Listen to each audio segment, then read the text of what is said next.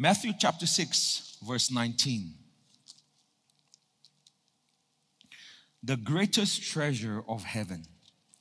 That is what I want to minister this morning. Do not lay up for yourselves treasures on earth where moth and rust destroy and where thieves break in and steal. But lay up for yourselves treasures in heaven where neither moth nor rust destroys and where thieves do not break in and steal. For where your treasure is, there your heart will be also. Treasures on the earth and treasures in heaven there's a huge difference. What are treasures on the earth? Yesterday, I mean, a couple of days back, Avi was telling me that in Agri Expo, just outside the gate, a piece of land, I think 40 by 70, 35 by 40, 35 feet by 40 feet, 90 lakh rupees. And somebody just bought it immediately. It is not even in the middle of the town, it is six miles away from Dimapur city. And yet, 45 by 35 feet, somebody just bought that piece of land. Why? See, somebody was willing to pay so much for it because for him, it is a treasure. It is something that he expects will be able to be developed into a commercial property and then gain income in the future and also pass down to his generations. What are treasures on the earth? Treasures on the earth are things that you value so much that you're willing to pay the price for it, a high price for it. Sometimes it is money, sometimes it is your time. Like, for example, education. You're willing to pay years to get a doctorate. Sometimes it is your physical energy in order to get something that you think is valuable. And usually it is either money, degrees, or jewelry, precious things, land. Those are what are considered treasures on the earth. What are treasures in heaven? The answer is in the question What is heaven willing to pay the price for? What is heaven willing to pay for in order to receive up in heaven? John 3:16. For God so loved the world that he gave, that he sacrificed, that he gave up his son in order to buy us. That whoever believes will not perish but go to heaven.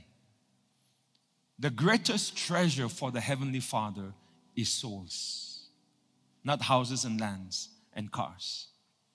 In 1 Timothy chapter 2 verse 4, the Bible says God desires all men to be saved and come to the knowledge of the truth. See, that's the treasure of heaven, men and women to be saved. The treasure of heaven is souls. The desire of the Father See, people are willing to pay 90 lakhs, one crore for a piece of land because that's the desire of their heart. The desire of the Father's heart is souls, so much that He's willing to sacrifice His own Son for us. Not only that, in John chapter 10, verse 18, we see that Jesus was willing to lay down His own life. So, first the Father, Second, the Son.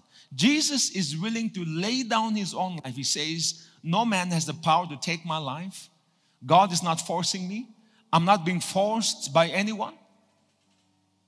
I lay my life down myself willingly. Why? In order to save you and me, in order to save souls. Jesus was willing to give up his life on the cross so that he can pay the price for our purchase, for our redemption. So, what is most important to the Father? Souls. What is most important to the Son? Souls. Well, what about the Holy Spirit? Turn to Romans chapter 8, verse 11. Romans chapter 8, verse 11. The Bible says that the Holy Spirit was present in redemption, in salvation. If the Spirit of Him who raised Jesus from the dead dwells in you, He who raised Christ from the dead will also give life to your mortal bodies. That's the Holy Spirit. The Holy Spirit said, not only the Father, not only the Son, I want to be part of redemption so that I can be a part of bringing the treasure of heaven to heaven. So let me be a part of redemption. Let me go to hell and be the power that raises Christ up from the dead, the resurrection power. Let me be the one that is involved in touching the hearts of the people to convict them of their sins. And that is why the Holy Spirit's ministry, John chapter 16, verse 8, the Bible says the Holy Spirit's ministry is to convict the hearts of men about sin, to convict you of sin before you came to Christ, to convict you that you are a sinner, that you are lost. Do you know that the Holy Spirit, because He is willing to bring the treasure to heaven, is still here on the earth, working in the hearts of people who hear the gospel in order to bring them to the Father? Not only that, the Holy Spirit is willing to anoint you with His gifts and His anointings so that you can be used to bring souls into the kingdom. So the Holy Spirit is also actively involved in hunting for souls.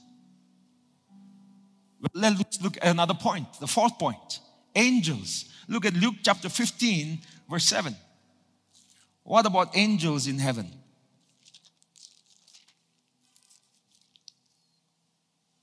I say to you, likewise, there will be more joy in heaven over one sinner who repents than over 99 just persons who need no repentance. Look at verse 10. I say to you, there is joy. Everyone say joy. In the presence of the angels of God. See, in the presence of God, there's joy. How many of you believe God's presence is here today? Can you smile then? Don't be so sad. Don't give me your long, gloomy face. Come on, smile. Smile at one another. Amen. In the presence of the angels, there is joy, there's rejoicing over one sinner who repents. See, when Mahendra Singh Dhoni hit that six, 2012, and India won the World Cup, a billion souls rejoiced and we started bursting crackers. But do you know in heaven, not a single angel rejoiced when India won the World Cup. They don't care. When NDPP won the elections, last elections in Nagaland, um, so many people rejoiced, burst crackers, right? I'm sure some of you rejoiced. Some of your uncles may have won. In heaven, no angels rejoiced. The only event on the earth that causes a reaction in heaven is souls being saved. Miss Universe, angels don't care. Olympic gold medal, angels don't care. Heaven is sleeping. But the moment somebody in Portland accepts Jesus Christ as his Lord and Savior, the moment somebody says, Jesus, I invite you into my life, angels are rejoicing. Why? Because that is more important than all the other things that happen on the earth. What is important for you is shown in what you are rejoicing about. Amen. Hallelujah. Look at Luke chapter 10, verse 20. Not only angels, but what does Jesus say about us? Luke 10, verse 20. Nevertheless, do not rejoice in this, that the spirits are subject to you, but rather rejoice because your names are written in heaven. Jesus is telling his disciples, don't be rejoicing that you're anointed. Oh, you're filled with the Spirit. You speak in tongues. Oh, demons flee. People get healed when you lay hands. That's fine. That's wonderful. Hey, but rejoice that you have salvation. That is more important. Rejoice in your salvation. You see, sometimes believers, when they experience a lot of grace in their life, they begin to feel proud that God is blessing them more than other believers. I must have done something right. No, it's the grace of God. Never be proud of your race, Charles Spurgeon said. Never be proud of your face, and also never be proud of your grace. God's grace on your life. Amen. Hallelujah. Rejoice in salvation that your names are written in the Lamb's book of life. When is the last time you thanked God because you were saved? Hallelujah. Romans chapter 1, verse 16. Not only this, but God gives us a message called the gospel.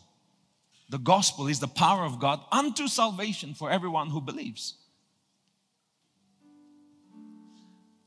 So, the Father, the Son, the Spirit, angels, us, not only that, God gives a message to the church. Only one message. It's the gospel, it's from heaven. It's about Jesus Christ. And God says, Go and preach this gospel. Why? The purpose of the gospel is souls. So that people will believe in Jesus and accept Him and come into the kingdom. So God gives us the gospel for the end purpose of souls. Not just to have preaching, not just to have gospel meetings, but for souls to be saved. Hallelujah. Not only that, you are here on the earth with a purpose. When you got born again, you did not die and go to heaven. Because there is a more important purpose for you here on the earth. And your purpose is that by your gifts, your time, your talent, your treasure, your resources, your influence, you will impact the world and bring people to the knowledge of God. That's the only reason why you are here. That's the only reason why you are kept on the earth with a purpose and a mission from God. The church, why does the church exist? The church exists for the purpose of bringing souls into the kingdom. Everything that we do, missions, education, medical camps, hospitals, whatever missions the church may do, whether it is charity, whether it is feeding the poor, all of that is wonderful, but the end result must always be souls. What use is our building if it does not bring souls into the kingdom? What use is churches building schools and hospitals if ultimately it doesn't lead to souls coming to the kingdom? Hallelujah.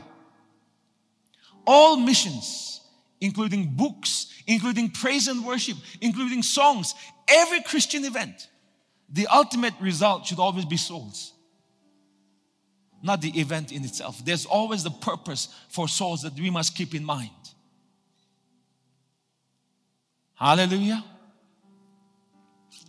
You see, what is considered treasure on the earth is not treasure in heaven. Gold, precious stones, in heavens, those are building materials. The roads are paved with gold in heaven. And here we fight for gold so much. What is treasure in heaven, many times, is not considered treasure for the people of the earth. So you have this tension as a Christian. How should I live? Because on one hand, I'm to live on the earth, but on the other hand, I'm also to live for eternity for God. How am I to make my decisions? You see, it's all about the wisdom of God and how we live with our focus and our heart in the right place. The Bible says, where your treasure is, where your treasure is. What does it mean? It means this what you consider valuable reveals your heart. Where your treasure is, there your heart is also. What you consider valuable reveals your heart. Is your heart for God or is your heart for the things of the world? It is revealed by what you consider your treasure. What is your treasure? What is your priority? Where is your focus? What are you living for? Are you living for the temporal things of the world or are you living for eternal treasure? Amen. Look at Luke chapter 15. Luke chapter 15, here we see three parables. And in these three parables, we see the heart of God for souls. These three parables also reveal to us the ministry of the Son, the Holy Spirit, and the Heavenly Father. the Trinity's heart for souls. All right? All the tax collectors and the sinners drew near to him to hear him. So all the sinners came near to Jesus, and it scandalized the holy religious people. The Pharisees and scribes complained, saying, This man receives sinners and eats with them. This man fellowships with the worst people in town, with the sinners, the drunkards, the prostitutes. This man, therefore, cannot be holy. This man cannot be our Messiah. This man cannot be a man of God. They did not understand the heart of God in what Jesus was doing. So, in response, Jesus gives three parables to reveal the heart of the Trinity. And he says in the first parable, What man of you having a hundred sheep, if he loses one of them, does not leave the 99 in the wilderness and go after the one which is lost until he finds it? And when he has found it, he lays it on his shoulders, rejoicing. And when he comes home, he calls together his friends and neighbors, saying to them, Rejoice with me, for I have found my sheep which was lost. I say to you that likewise there will be more joy in heaven over one sinner who repents than over 99 just persons who need no repentance. Here we see the heart of the Son for souls. Jesus is the Good Shepherd. Jesus is telling the so called religious people, you are not understanding the heart of God. The heart of God is not just about religion. The heart of God is not just about a Christian organization. The heart of God is not about culture and rules and, and all the formality that we try to keep about religion. The heart of God is souls. Souls. And if he should break the cultural norms of that time and go and reach out to the unloved, unaccepted, and bring them to the kingdom of God, that is more important to God than the traditions. Amen. See, here Jesus is saying that even if there was only one person that needs to be saved, he would have still be willing to die on the cross. See, the greatest missionary journey was not from England to India, William Carey. It was not the Clarks from America to Nagaland. The greatest missionary journey was Jesus to earth. When he was willing to leave all the glories and the divinity and the power and all the splendor of heaven and come to earth as a man so that he can find the lost sheep souls and you were one of those. I don't know, there may be a lost sheep here today also. Hallelujah. Not everyone in church is a sheep. Sometimes goats also stray in. Sometimes wolves also come into the church. All right? Every single soul is valuable to God. Jesus would have sacrificed even if it was just for one person. Amen. See, here we, what we are seeing is this heaven is looking for you. See, when I come and tell you, hey, did you know the chief minister is looking for you? Immediately you will feel very important. Hey, you start feeling a little bit important. Why? Because the CM is looking for you. But the truth is, he's not looking for you. but better than the CM, the King of heaven is looking for you. He was always looking for you. Isn't that something that tells us how valuable we are? How valuable every single soul is? Amen. How valuable is the drunkard in Newmarket? How valuable is the drug addict who is there getting detoxed in the hospital? Society may consider them as trash, but Jesus considers them as the most valuable treasure Amen. Hallelujah. What about the second parable? Verse 8 what, par- what woman having 10 silver coins, if she loses one coin, does not light the lamp, sweep the house, and search carefully until she finds it?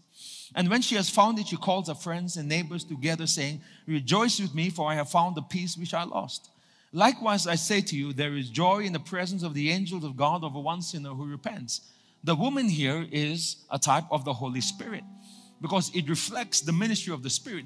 The ministry of the Spirit here on the earth today in salvation is to shine the light of the gospel in our hearts so that we come to the realization that we are sinners and we accept Jesus as our Lord. That's what the Holy Spirit keeps doing even today. He is the silent preacher in salvation. Do you know that when I'm preaching, the Holy Spirit is speaking to your heart right now? How many of you are sensing the Word of God touching your heart this morning? That's the Holy Spirit. That's not me. He is the silent preacher in the midst of every preaching. Hallelujah. If you understand that, you will respond to the Holy Spirit more and more and more. The Holy Spirit is looking for us, looking for souls. Amen. See, we rejoice over things that are earthly, temporal. We got a new car, we rejoice. We get some good news about getting a new job, we rejoice. There's nothing wrong with it. God wants you to be blessed. But God wants us to understand priority. In heaven, souls are more important than your houses and your cars and your lands. And if you are a son of God, God wants you to have the same heart as Him and learn to rejoice more over souls that are saved. That means your priority should be for souls. Souls.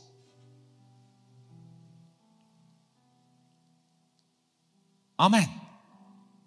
You see, this is what we say, husband and wives. If you love me, you will know what I like.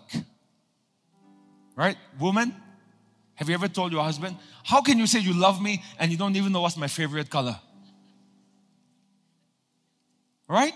So that's what we see in relationships. If you really like me, you will know my favorite ice cream flavor, you will know my favorite color, and you will know my favorite dish. So that the next time you buy something for me, don't buy what you like, buy what I like. Right? Many times we buy things for people, we buy what we like. Like when you cook food for me, Pastor, please come and eat, and it is full of dhania. Because you like dhania so much, you put so much dhania there. But I don't eat dhania. So I'm like, oh, thank you very much. You liked it so much, you put your favorite condiments inside there. But I don't like it. See, if you really honor someone and love someone, you will take pains and time to find out what they like so that you can give them what they like, right? Have you ever asked God what He likes? Most of the time, it's about what I like in our prayer. See, God is not interested so much in the earthly things as much as He is in souls. What is God's number one interest? What does God like? What is the number one desire of His heart? It is souls. Souls. So if you want to bless the heart of God, work for souls. Do something to get souls saved. Amen. We think that, Lord, I went to church today. I know you're happy today because I went to church. That's what I used to think. Hey, I you the church jaje? It's so big kushi paishe. Is heaven rejoicing because you came to church today?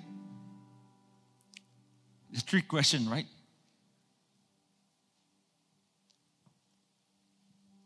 Yes, of course, God is happy when we obey. Amen. But obedience is in so many different places. And God wants us to obey in the area of winning souls for the Lord. Amen. Hallelujah. The Holy Spirit is also looking for souls. What about the Father? The parable of the lost son, verse 11 onwards. You notice the prodigal son? He took his inheritance, spent it all in partying it, and then when he is completely in poverty, lost everything, he comes back to the father in embarrassment, in shame. But the father accepts him. And notice the father does not even once mention, Where is the money? Where's the inheritance? The father did not even mention that. The father just accepts him. Not only that, the Bible says the father would look every day to see when the father, when the son is going to come back. In other words, even though the son left, the father was waiting every day for the son to come back. The father was looking every day for the son to come back. And the father sent the son to die, and the father sends the spirit to search for us, and the father is waiting for us to come back home. What does it mean? The father is always thinking about lost souls. Hallelujah. The father's always waiting, waiting waiting and waiting and longing for people to come back to Him. So here we see the work of the Trinity in salvation. The grace of Jesus Christ to die on the cross for our sins. The love of the Father to send the Son for us. And the communion of the Spirit, the fellowship of the Spirit, the work of the Spirit to draw sinners to Christ and to the Father. See, the Trinity is actively involved in souls angels are dispatched for the purpose of winning souls. Heaven rejoices over souls. The question is, what about the church? Because we are called to represent the heart of God. Can you say amen? We are called to represent the Trinity on the earth. Which means this the number one business for the church must be souls which also means this the number one business for you as a Christian must be souls. The moment a church has lost its passion for souls, the church has lost its heart for God. The moment the believer has lost his passion for souls, that believer has lost his heart for God. As simple as that. Amen. Turn to Matthew chapter 9. Matthew chapter 9. Hallelujah. Verse 35. Then Jesus went about all the villages and cities teaching in the synagogues. Jesus was not satisfied in just preaching in one place. Pastor Sean is not satisfied in preaching only in Kohima. all the cities and villages, teaching in the synagogues, preaching the gospel of the kingdom, healing every sickness and every disease among the people. But when he saw the multitudes, he was moved with compassion for them because they were weary and scattered like sheep, having no shepherd.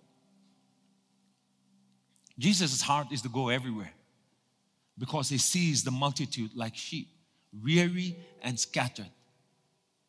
Weary and scattered. That's how God sees the world. God sees them as weary and scattered. God doesn't see them as these infidels. God doesn't see them as, oh, they are sinners. God doesn't see this, oh, they're bad people. God doesn't see them as, oh, they're drug addicts. That is how we see them. Fundamentalists, terrorists. God doesn't see the world as that. God sees the world as weary and scattered. Why? Because they have no shape, no shepherd. You see, there is a reason why people do the things they do. It's because they have not met their shepherd yet. Sometimes we may accuse them for the behavior. We may accuse them for uh, for for their, you know, their their sins and their lifestyle because it hurts people. And we may develop some anger and animosity towards those people, but heaven always sees them with compassion because heaven understands they are like that because they have not met the shepherd yet. People are depressed because they have not met the shepherd yet. People are sinning because they have not met God yet. People are doing all those crimes and murders because they have not met God yet. People are lying and cheating because they have not met the shepherd yet. Hallelujah. God wants us to see the world like He does, as sheep having no shepherd, weary and scattered.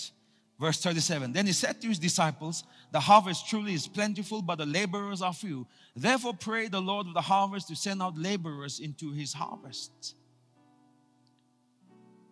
Hallelujah. You see, because the church has not preached the gospel yet, we can also say the world is the way it is. People aren't like that. Jesus is the same yesterday, today, and forever. In other words, Jesus still sees the world as sheep having no shepherd. And even today, He's moved with compassion for them. Hallelujah. See, heaven's number one priority is souls. Souls. But here we see a problem. It's a problem that Jesus has. He says, The harvest is plentiful. That means there are so many people to be saved, but the laborers are few. Laborers. He didn't say pastors are few, he didn't say theologians are few. He said laborers. Laborers. That means every Christian must become a laborer. If that was a problem during Jesus' time, it is still a problem today. When you have 7 billion plus people on the earth, and we have only about 2 million, 2 billion Christians. And out of those 2 billion, many are not born again. Then surely there is a problem. Because the heart and the desire of the Father to see billions and billions in heaven is not yet being fulfilled. As long as there is somebody not saved on the earth, this is a problem. Amen. Hallelujah. So God wants us to do something about it. That's why He told His disciples, therefore, pray. See, God wants us to come into His problem and solve His problem. That's what a mature son does. You know, God doesn't want you to be the problem all the time. You know, most of us are like always a problem to God don't get condemned, all right? I'm not judging you anything, but we have to grow out of this age where we are always a problem to our fathers. Where we must become the solution to our fathers. We must become the solution to the church, not a problem. Are you with me? Become a solution to the government, not the problem. See, Jesus is inviting the church hey, can you help me with this problem? The Father's inviting you. Can you help me? How? Therefore, pray. The answer is here. It begins with number one, praying. Praying. How can I help the Father solve this problem? Number one, this is all of us, our response. We must pray for souls. Come on, turn to your neighbor and say, Pray. Hallelujah. Let me give you a secret to grow in favor with God. How many of you want more favor from God? Right? Very simple. Solve God's problems. When you solve God's problems, God will release more resource, more blessing, more wisdom in your life. How do I solve God's problem? Well, there is a widow somewhere in Kohima in a colony who is all alone, who is heartbroken, and she's been praying to God that God will provide for her and for her children, and God will minister to her. That's a problem. The other problem is this God's not going to come Himself and do it. Jesus is not going to come and do it. God wants to send someone from Faith Harvest Church. Pastor, you go. I'm not going to go. Okay, Pastor, send Pastor Avi. No, we won't go. We will send you. God wants to send you. We can't go everywhere. We can't do everything. See, if you are willing to solve God's problems, God will begin to solve your problems also. More favor when you learn to solve God's problems. Amen. So, number one, pray. Pray. Pray that the Lord will send laborers into his harvest. It is God's will for souls to be saved. But in the wisdom of God, God also responds to the prayers of the church for the saving of souls. That is how God works on the earth. God doesn't just work sovereignly all the time. If souls could be saved by the sovereign act of God, every human being would be saved by now. We would all be in heaven rejoicing. Do you know that God is not always sovereign? He needs you. He needs the mouth of the church. He needs us to go and preach the gospel because if you don't go, He does not go. We have this privilege to partner with God Almighty. Don't be passive thinking if it is God's will, He will do it. He's sovereign. No. Yes, He is sovereign, but He has chosen to partner with humanity. He asks us first to pray. Amen. See, God's heart is the gospel is preached to all the ends of the earth, and then the end will come. The gospel to be preached in all the earth. Matthew 24, verse 14. Look at that. God's heart is for the gospel to be preached in all the uttermost parts of the earth, and then the end will come, right? So, what is our target? Our target is the gospel to be preached. Our target is not the end. Church, many of us are so consumed with end time prophecies and the end and Lucifer and Antichrist. We're just thinking, oh, that's the end. The end is coming. Listen, God wants us to focus on the gospel. Church, be focused on the gospel, not the end times. Be focused on the gospel. Because God says, after the gospel is preached, the end will come. But we are focused on the end.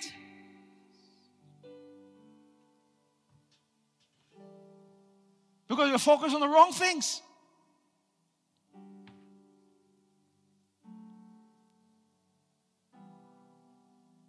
It's like going to the last episode of the drama because you just want to see the end. Amen. Hallelujah. The field of God is the world. The harvest is in the whole world. Have you ever seen a farmer who owns 100 acres but he works only on one acre? No. A farmer works the entire farm. He doesn't work only on one small piece. Nagaland is just a small piece of God's farm. Kohima is just a small piece of God's farm. But if our prayers, our heart, our money is only for Nagas, only for Nagaland, only for our tribes, is because our heart is too small, our eyes are too small. And we don't see the entire field of God. We are comfortable. Nagaland is a Christian state. Nagaland is not the farm. Nagaland is a small piece of the farm. Amen. God wants us as a church to embrace the nations. Embrace Assam, embrace Burma, embrace Andhra Pradesh, embrace China in our prayer. You don't have to go. Those who are called to go will go, but you can go in prayer. Do you know that there is no distance in the spirit? There's no distance in the spirit. Last Sunday, somebody got healed. I think it was Wednesday or Sunday service of pain in their eyes, infection, when I just declared it online. There's no distance in the spirit. That means you can pray and somebody in China will get saved. You can pray here and people in Burma will get saved. And your prayers will bring souls into the kingdom. See, God wants us to evangelize the world, every church, and it begins with prayer. Can you say amen? Hallelujah. How many of you have heard of Charles Finney? Charles Finney was a mighty revivalist, used mightily by God to win thousands of souls in America during the revival in the early 1900s. But the great measure of his success was because of one man called Father Nash. Father Nash, none of you have heard of him, is because he was not a popular speaker. Father Nash was a prayer man. And every time before Charles Finney would have his revival crusades, he would go two weeks ahead of time. He would go a month ahead of time. He would go a few days ahead of time. He would book a hotel room, shut himself up for three or four days, and pray. That's it. He would pray for souls. He would just pray for souls. He would just pray for souls. And he prayed so fervently that even the people testified. In fact, the lady who owned the hotel said this Though he prayed in private, yet he often prayed with such fervency that everyone became aware there's someone in this room that is praying. I mean, someone in this hotel that is praying. It was impossible for him to pray in secret because he was so loud. He would deeply groan for souls. And there were times he would go into the woods to pray. So there was a time that there was a revival that was taking place in a certain place where the majority of the town gave the life to the Lord. And in that revival, Father Nash went ahead and prayed and prayed and prayed. And then God released the souls. See, many times we just think the preacher preaches, souls come. No, it's because someone was praying. Somebody was praying. You can be doing that. You can have a part in the reward. Hallelujah. So it is said of him, Nash rose very early, went into the forest to pray, and when he was praying, a mile away, there was an unsaved man living. And it was in the forest, so the noise traveled. So he prayed so loudly and so passionately, that man heard him pray, and he could not find relief until he gave his life to Christ. See, God needs your prayers for souls to be saved. Kohima needs your prayers. Not just polite prayers, vehement prayers, violent prayers, undignified prayers. Prayers where your nose is running, your eyes are running, your hands are shaking. That kind of prayer. Not cute little prayers. Amen. John Nelson Hyde came as a missionary to India in Punjab from 19, 1865 to 1912 from America. He was known as the Apostle of Prayer. He was deaf in one ear, so he could not connect in the language of the people. So he decided to go into the Word, and as he studied the Word, he realized the importance of prayer for souls. And so he devoted his life for prayer, where he would go even for days fasting and praying without eating for souls to be saved in India. That was what he did. So, as a result, he began to pray and said, Lord, give me souls or I die. Give me souls or I die. He would spend the entire night in the bare floor in prayer, interceding for the lost in India, and praying that every day at least one soul will come to the Lord. Every day, two souls and he increased it. Every day, four souls would come to the Lord. And as he kept on praying and praying and praying, in their denomination, it was a Presbyterian, they began to see souls being added every day into his ministry, into the church. There was a time that if you visited him in revival conferences, you would find his bed perfectly made because he did not sleep the night but spent the entire night groaning for souls, interceding for souls. See, God doesn't just want you to just feel like you have done your part by saying a five minute prayer. There are so many different levels of prayer. And if you are willing to give your whole heart and mind and soul to prayer and allow God to take you deeper and deeper, God can use you to even win an entire nation Amen. And the reward is yours in heaven. You see, many times we look at Christianity, just the pulpit, and we think that everything happens on the pulpit, so we want to be on the pulpit, so we put all the importance on the pulpit. Let me tell you, prayer is more important. Praying for souls. Amen.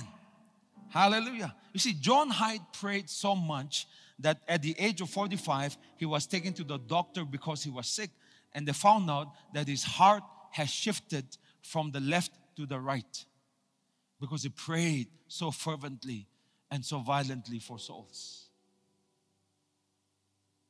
And it was because of him that people from Calcutta, Mumbai, other cities began to call to him for intercession for souls because they needed his prayer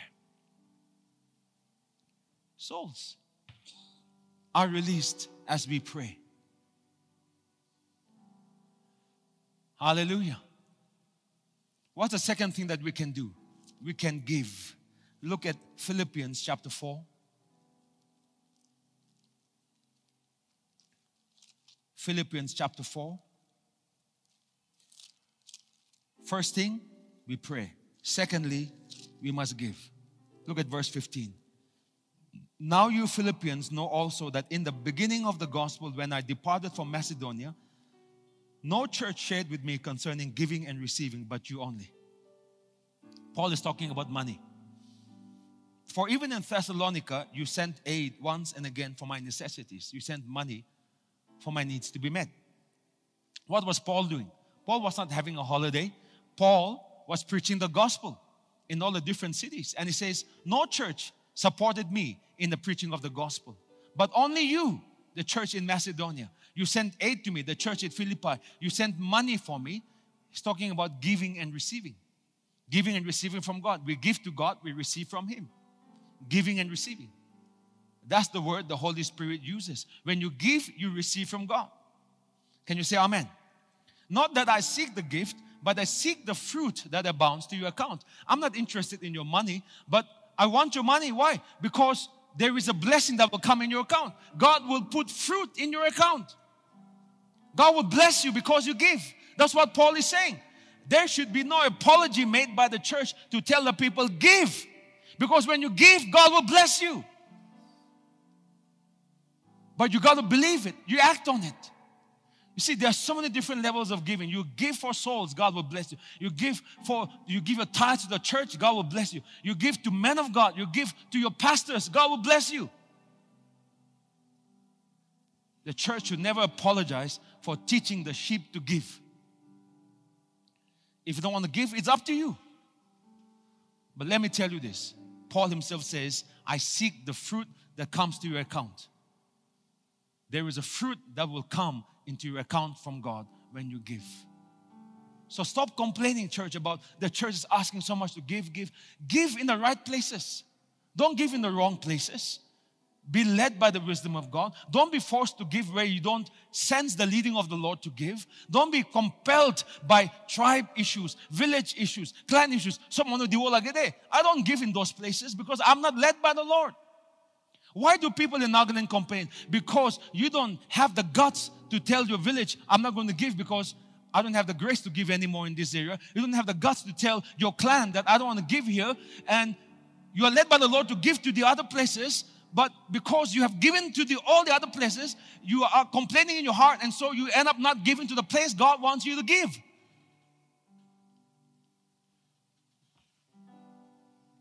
Sometimes you just got to say, I will do what God says, not what tradition says, what tribe says, what culture says, what men say. Then you'll be free to give liberally where God leads you to without complaining. Amen. I would never allow my account to be deducted 10% tithes without my will, like many tribes do when they're building a church. I would never allow that. Do I not want to give? I want to give, but it must be given willingly. Not people coming to the source and deducting it and saying, in the name of community, God always says, give willingly, not grudgingly. Because when they do that, everyone complains, but no one says anything. Amen. Why am I on this? Anyway, verse 18. Indeed, I have all abound, and I am full, having received from Epaphroditus the things sent from you, a sweet smelling aroma, your giving. Ah, oh, today, let's create sweet smelling aroma in heaven. Amen. Hallelujah. An acceptable sacrifice, well pleasing to God, and my God, verse 19, shall supply all your need according to his riches in glory by Christ Jesus. And my God shall supply all your need. We only quote verse 19 because we get happy in verse 19. But verse 19 is connected to verse 18 and 17 and 16 and 15. Without verse 16, there is no verse 19. Without studying, there's no good result. Right? Amen. Hallelujah. So, what is God saying here? He's saying, the people who partnered with Paul in the preaching of the gospel, they partook of Paul's blessing. They partook of the grace upon his life. That's what we call the power of partnership. Partnership. Partnership means you share the profits.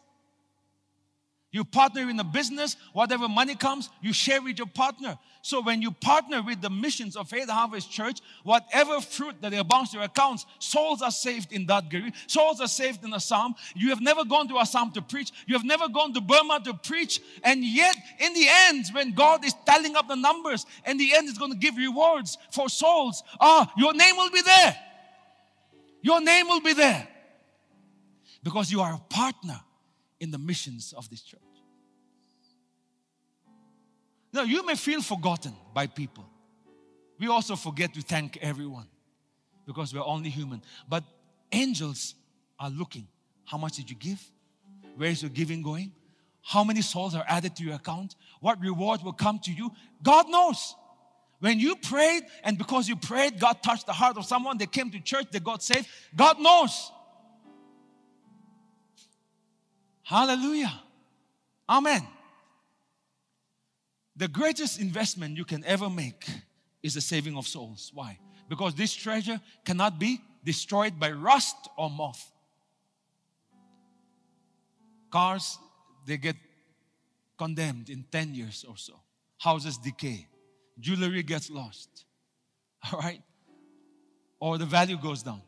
But souls, the value never goes down because it cannot be destroyed. In fact, you can take this treasure with you to heaven. Amen. You can take it with you to heaven. You can't take gold to heaven, but you can invest the gold into the mission and somebody gets saved. Whew, you're taking that person with you to heaven. And when you get to heaven, you'll find strangers, people looking like, you know, like Andhra people, people looking like Assamese people, people looking like Nepali people, people looking like Burmese people that come and shake your hand. Oh, thank you so much. And you're like, who are you? And they will tell you, oh, because you prayed, I got my life saved. Oh, because you gave, I gave my life to the Lord. Because you gave money, somebody came and preached. Amen. See, what is considered valuable on the earth is not valuable in heaven. What is valuable in heaven is not considered valuable on the earth. How should we live? We should live our lives with and the focus on eternity. Do not set your eyes on things of the earth which are temporary, which are passing away, but set your eyes on things that are eternal. That's what Paul says. Set your eyes, your focus on eternal things. What are eternal things? Eternal treasure. What is that? Souls. Souls are not the only thing your heart for God, your obedience, your love for the Word of God? Yes. But souls is what we're talking about today. Hallelujah. You see, partnership connects you to the anointing, partnership connects you to the blessing. My wife and I made a decision that we will give 5,000 a month for supporting a pastor in Myanmar this year. We are not willing to ask the church to give if we were not willing to sacrifice ourselves first. So I texted her February 5th, we will give 5,000 a month for souls, for missions in Myanmar. We made a pledge. From that moment, I began to see God move in a different way in just blessing me and acknowledging this act of faith. Because after that, the giving that we received in the ministry is different. It's like we were receiving treasures. Like just that weekend, somebody gave me a gold chain and says, I want to sow this to you. So, gold chain is something that is precious. Well, two weeks after that, I was in Bangalore, and after the offering was done, somebody came and told me, I want to give you these gold earrings that my wife has. Not gold, gold and diamond earrings together, worth quite a lot, you know. So, he blessed me with that. So now, gold chain, diamond earring, I'm wondering, those are things that are considered a treasure on the earth.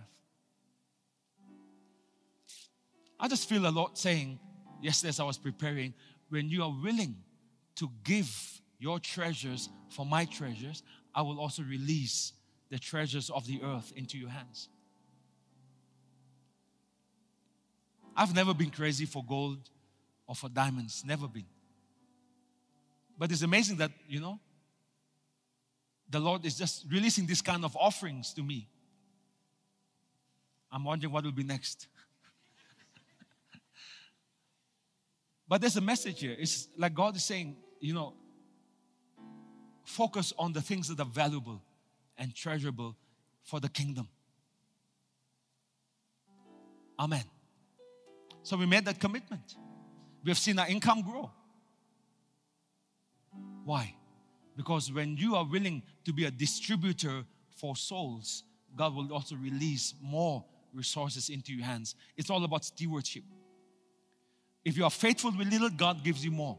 God does not give you more for you to hoard for yourself. God gives you more so that you can give more. When you give more, God will give you more so that you can give more and more and more and more. See, the reason God prospers you, Deuteronomy chapter 8, verse 18, the Bible says, God prospers you in order to establish the covenant. God gives you the power to get wealth in order to establish His covenant. His covenant is the gospel, the message of Jesus dying on the cross, shedding His blood as an eternal blood covenant between man and God. So God gives you the ability to get wealth. That means everything He has blessed you talent, time, resources, energy is so that you can use it and you can get resources and you can use it to establish God's covenant, and then God gives you more. And if, after you understand this, you see, God will give you more wisdom, more grace, more abilities. But many of us, we use the talents at time for ourselves. And that's where it begins to corrupt. You begin to lose it. It's like there's a moth that comes in and steals that wisdom. There's a moth that comes in and steals a resource away from me because instead of using it for God's purposes, for the glory of God, we use it for ourselves. Hallelujah. And the third thing is this you can go. Matthew 28, right? Go ye into all the world and preach the gospel to every creature. Matthew 28, verse 19. Go therefore, go. God is not saying, pastors go, evangelists go. God is saying to all his disciples, go. How many of you are disciples? God is saying, go. It's a commission to every believer. You can pray, you can give, and then you can go. And you don't have to go to the mission field. Just go to your office, go to your neighborhood, go to your relatives, and share. Bring them to the knowledge of Christ. It may be difficult at times, you're not used to it. But Jesus promised, and lo, I am with you always, even to the end of the age. When we take the gospel, we have a heart for the gospel, we want to be used for the gospel. God's promise is this I'm with you. Jesus' promise is this I'm with you. I'm with you. There is a reward for those who give, pray, and go for souls to be saved. It's called the crown of rejoicing. It's called the joy of the Father. It's called the satisfaction in the hearts that we have obeyed. It's called the gratitude of those that will believe because of us. There's a reward in heaven. Hallelujah. We'll close with this scripture Proverbs 11, verse 30.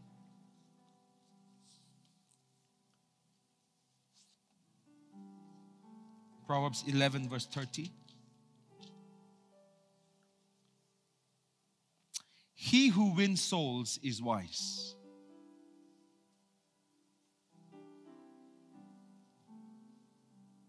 He who wins souls is wise. How many want to be wise? Amen. You can get a PhD and get some wisdom, but in the eyes of God, somebody who wins souls, prays for souls, gives for souls, is wiser.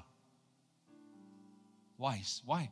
Because that's the true treasure of the Father, the Son, and the Spirit. That's the true treasure that heaven is looking for.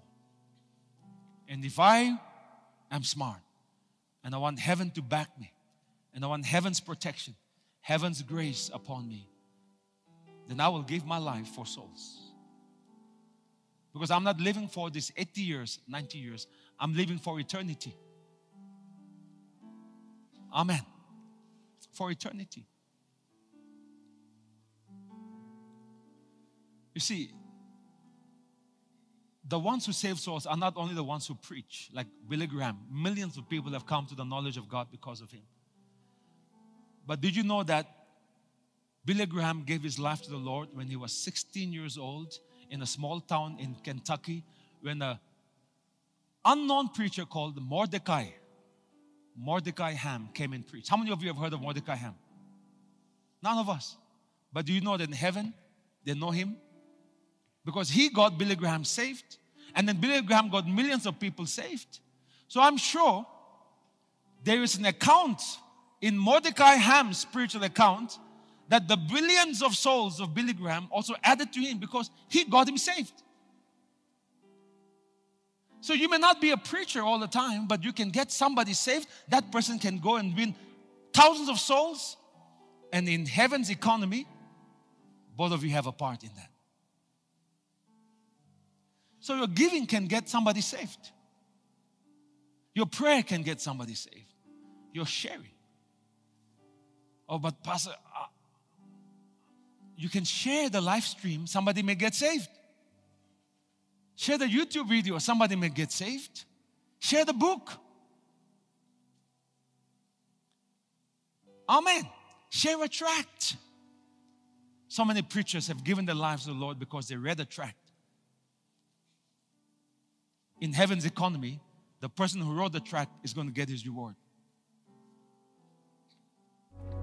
Hallelujah. If you have been blessed through this podcast, we invite you to partner with us in sharing the gospel of Jesus Christ from Nagaland to the nations. We make all our series available for free, but it does cost us time, effort, and money to do it. So the support of people such as you will enable us to reach more people in more regions. Remember, when you give, the Word of God says in 2 Corinthians 9 8 that God is able to make all grace abound towards you that you, always having all sufficiency, all things, may have an abundance of every good work. If you would like to support our media ministry on a monthly basis or through a one time gift, kindly write to us at faithharvestnagaland at gmail.com and visit our website www.faithharvest.in and you can go to the giving section. You can also give through this UPI ID 70056845533 at Paytm. God bless you and thank you so much for your generosity.